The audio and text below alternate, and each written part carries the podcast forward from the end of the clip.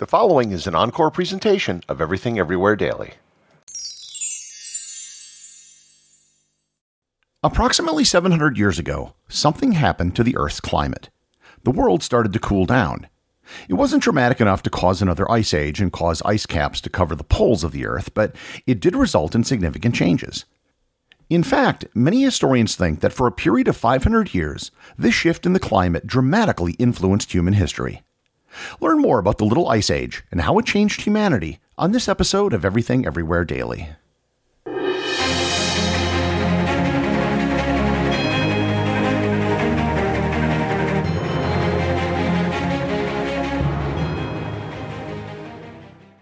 This episode is sponsored by Heaven Hill Bottled and Bond Bourbon. I recently had the chance to try Heaven Hill Bottled and Bond, and I can attest to its exceptional aromas with hints of caramel and vanilla intertwining with its oakiness, which provide a well rounded flavor profile. Taking a sip is akin to experiencing a piece of bourbon history firsthand.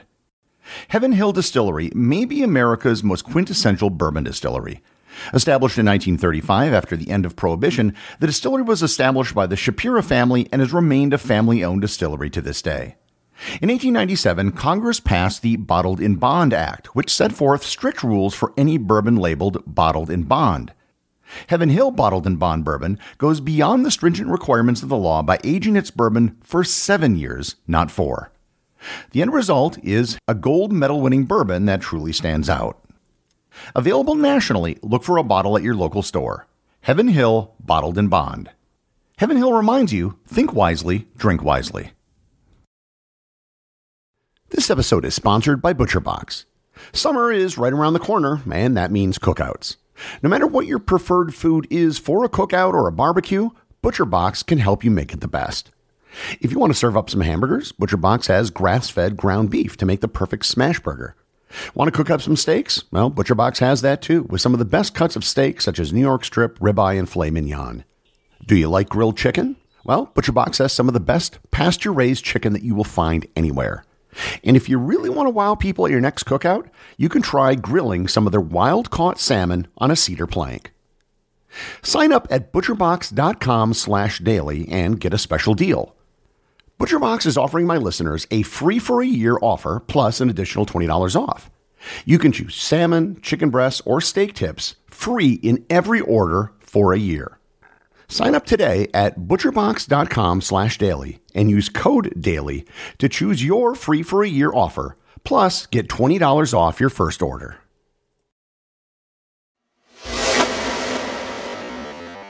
History can be looked at in many different ways. You can look at some great leader in history and say that this person did such and such and changed the course of history. You can look at a technology and say that some tool revolutionized how we do something and that changed the course of history. And you can look at events and say that this battle or this decision was a pivotal moment that changed the course of history. And all of these perspectives are correct. People, technologies, and events all shape history, but they all work at different levels. The outcome of a battle will be determined by the people taking part. A great leader will be constrained by the technology of their era.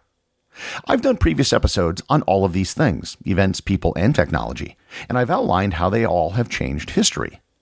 However, some things influence history which are at a level even beyond these. One of these high level macro influences is climate. Climate is something we don't usually think about because climate only tends to change over the course of centuries. However, we have been able to detect historical climatic events, and knowing what happened, it's possible to view history through this lens. One example of a climatic event that shaped history is known as the Roman climatic optimum.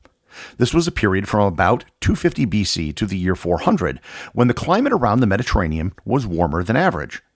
This small warming resulted in longer growing seasons for crops and greater agricultural abundance. And it also just so happened to coincide with the rise of the Roman Republic and the fall of the Roman Empire. Another major climatic event was the Younger Dryas, which took place 12,900 to 11,700 years ago.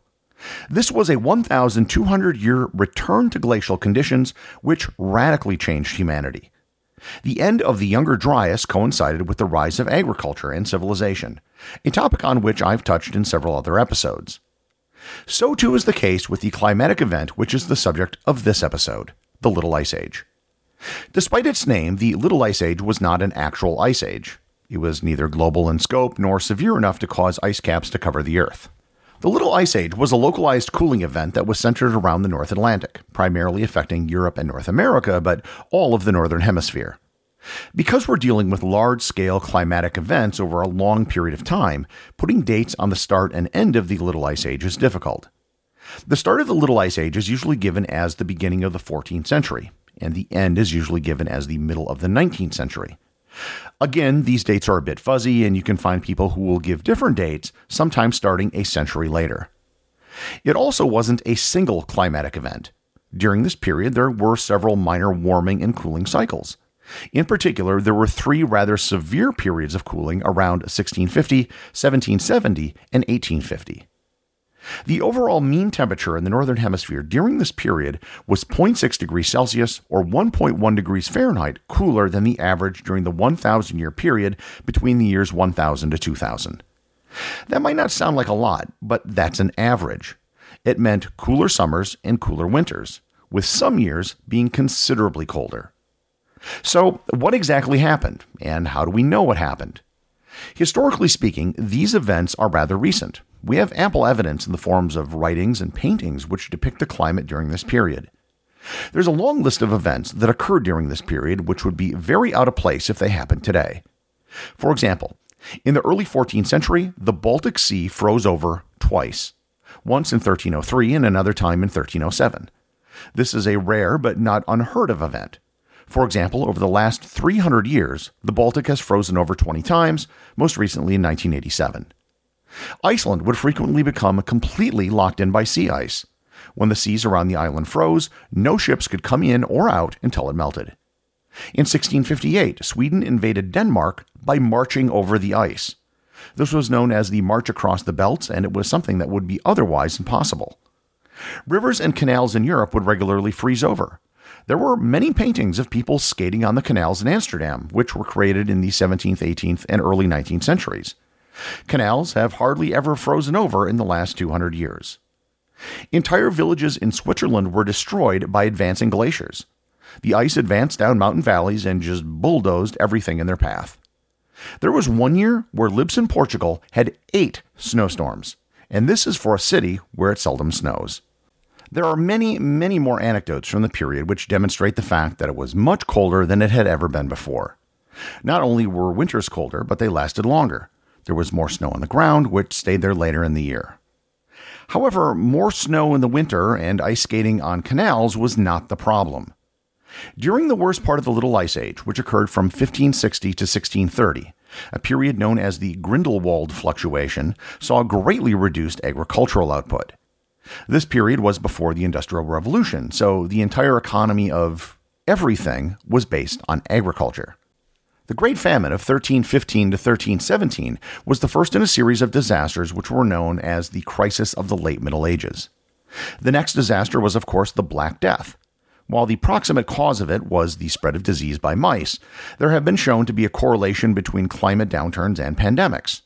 The worst pandemic prior to the Black Death was the Plague of Justinian, which took place right when the Roman climatic optimum had ended.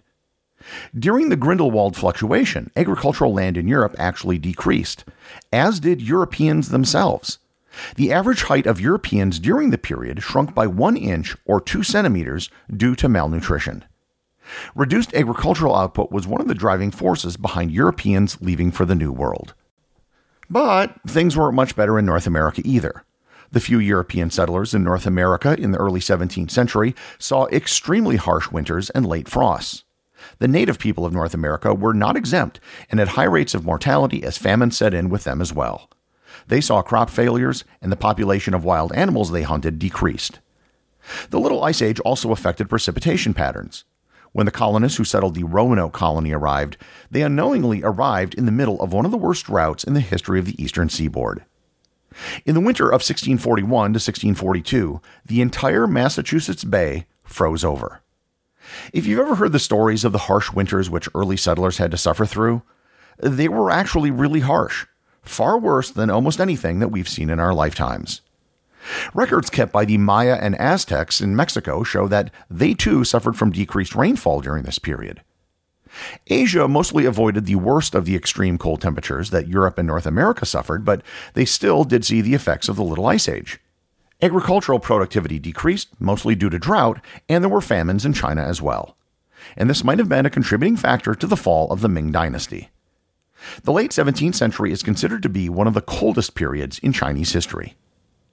As everything at this time was linked to agricultural productivity, decreased production had ripple effects that affected every part of society. High food prices meant more social unrest. When things went bad, there was a natural tendency to blame it on some group. Jews were often a convenient scapegoat in Europe. Catholics and Protestants were also blamed, depending on where in Europe you happened to be. Wars broke out, including the devastating Thirty Year War, which ravaged parts of Europe, killing over half of the population in some of the areas. When conditions improved in the early 18th century, agricultural productivity increased, wars in Europe decreased, and the Enlightenment began. The Little Ice Age also saw technical innovations as people learned to cope with the colder weather.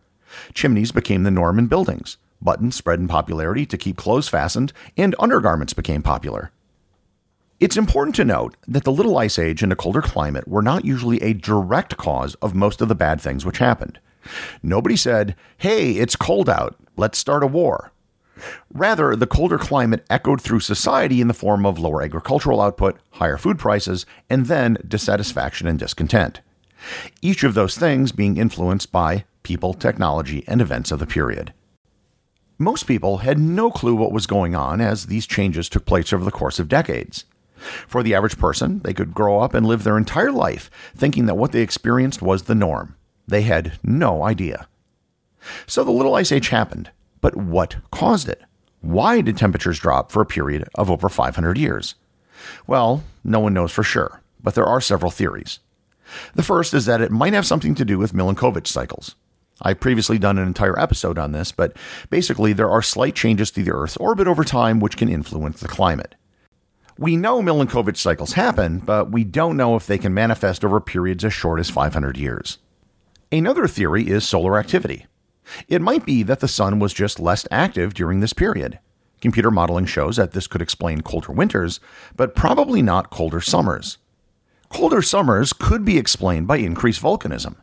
The period could have coincided with increased volcanic activity, which results in more particulate matter in the atmosphere, which blocks solar radiation. We know that this was the case with the devastating Mount Tambora eruption in 1815, on which I've done a previous episode. Another theory that would explain why this was mostly felt in Europe and North America would be a change in the ocean currents. If the thermohaline circulation system in the North Atlantic was broken by some influx of fresh water, it might have stopped warm water from being brought further north. And yet, another theory holds that it was all due to a large decrease in human population due to a combination of the Mongol invasions of Asia, the Black Death in Europe, and the great dying of the Americas due to diseases brought by Europeans. Fewer people meant fewer emissions into the atmosphere, which led to cooler temperatures. The truth may very well be some combination of these factors which took place at different times. But whatever the cause, the Little Ice Age had a major role to play in shaping world history. It wasn't the sort of event which sits front and center in the history books, and it wasn't even something that the people who lived through it knew was happening. But in hindsight, we can look back at the evidence and see exactly what this centuries long change in the climate did. The frozen hand of the Little Ice Age left its fingerprints all over history and helped shape the world that we live in today. The executive producer of Everything Everywhere Daily is Charles Daniel. The associate producers are Peter Bennett and Cameron Kieffer. I wanted to give a big thanks to everyone who supports the show on Patreon. Your support helps me put out a new show every day. And if you're interested in Everything Everywhere Daily merchandise, Patreon is currently the only place where it's available. And if you'd like to talk to other listeners of the show and get notified of future episodes and projects, please join my Facebook group or Discord server. Links to everything are in the show notes.